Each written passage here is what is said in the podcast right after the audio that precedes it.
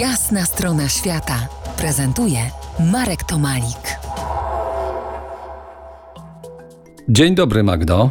E, Dzień dobry. Lampo żył w latach 50. XX wieku. Samodzielnie podróżował pociągami, przez co stał się najczęściej opisywanym i fotografowanym psem tamtych czasów. Oczywiście wiek XX mamy. O psie, który jeździł koleją. Ja tę książkę z dzieciństwa bardzo dobrze pamiętam. A ty?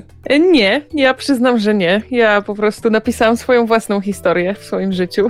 No to teraz mamy film, na który y, widzowie czekali pół wieku, ponadczasowy, międzypokoleniowy i jest z nami od niedawna, od premiery w kinach 25 sierpnia i wciąż, bo sprawdzałem, grają go w kinach. To jest coś y, z twojej bajki, takie właśnie odkrywanie połączeń pomiędzy kiedyś a dziś, tak o tobie przeczytałem. I teraz już konkretnie, bo są trzy psiaki. Jest y, Phoebe, Crackers i...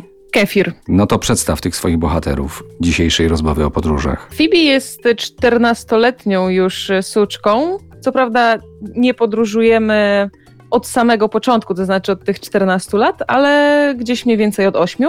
6 lat temu dołączył do nas Crackers i parę miesięcy temu dołączył do nas Kefir i to jest najmłodszy członek ekipy. Po jasnej stronie świata Magda Wilczewska, autorka bloga dzikość w sercu.pl i współautorka książki Wyszczekane podróże, która to książka zwabiła mnie do tej dzisiejszej rozmowy. Z Phoebe, tak? Phoebe. Z Phoebe, z Phoebe, Z Phoebe. Kra- z Phoebe Crackersem i jeszcze raz mi powiedz imię tego najnowszego. Kefir. I Kefirem.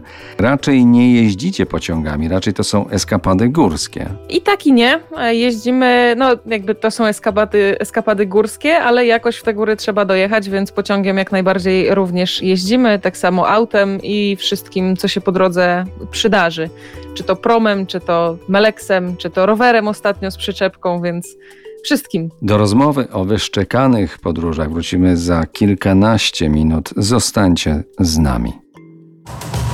To jest Jasna strona świata w RMF Classic.